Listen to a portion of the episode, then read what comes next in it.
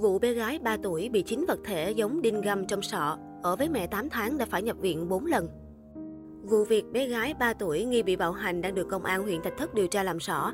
Ngày 18 tháng 1, trao đổi với phóng viên báo Phụ nữ Việt Nam, ông Nguyễn Trung Chi, Chủ tịch Ủy ban nhân dân xã Canh Nậu, huyện Thạch Thất, thành phố Hà Nội cho biết, sáng nay 18 tháng 1, đơn vị đã tiếp nhận trình báo của một công dân trên địa bàn về việc cháu nội người này có dấu hiệu bị bạo hành, trong não có nhiều vật kim loại nghi là đinh. Sau khi tiếp nhận thông tin, chúng tôi đã báo cáo lên công an huyện Thạch Thất để điều tra làm rõ. Theo nhận định thì nhiều khả năng cháu bé bị súng bắn đinh, bắn vì ở địa phương này là làng nghề. Tuy nhiên, nguyên nhân cụ thể dẫn tới sự việc vẫn đang được công an huyện Thạch Thất điều tra làm rõ.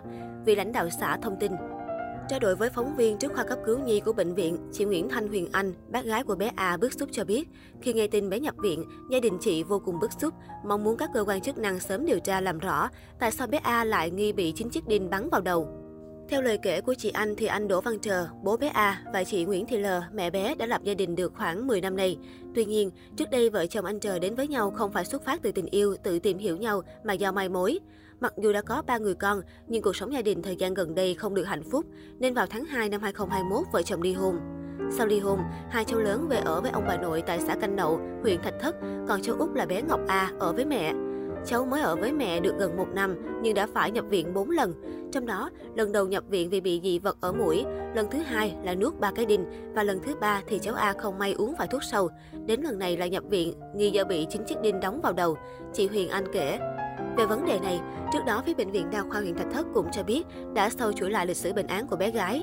Theo ông Kiên, cách đây khoảng 3 tháng, bệnh nhi từng hôn mê vì ngộ độc thuốc trừ sâu, được điều trị tại Bệnh viện Nhi Trung ương. Sau đó khoảng 2 tháng, bé gái này phải nhập viện ở Thạch Thất vì có dị vật đường tiêu hóa. Sau khi điều trị xác định dị vật là đinh vít.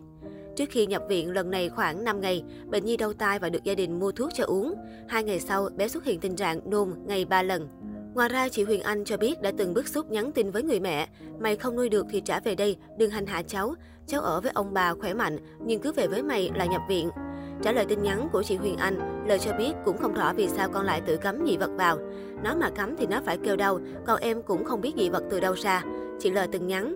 Mặc dù đã có ba người con nhưng hai vợ chồng nó lại đi đến ly hôn.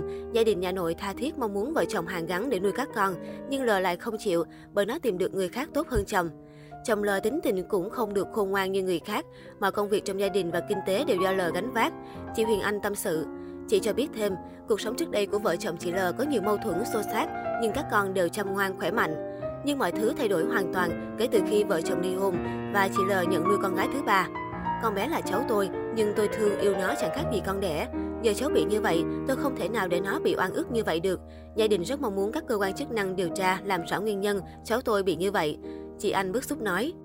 Anh Đỗ Hữu Toàn, bác cháu bé bức xúc nói, việc bé A nhập viện trong tình trạng nghi bị chính chiếc đinh bắn vào đầu là điều không thể chấp nhận được. Cũng giống như chị Huyền Anh, anh Toàn cũng mong muốn các cơ quan chức năng sớm điều tra làm rõ sự việc của bé A.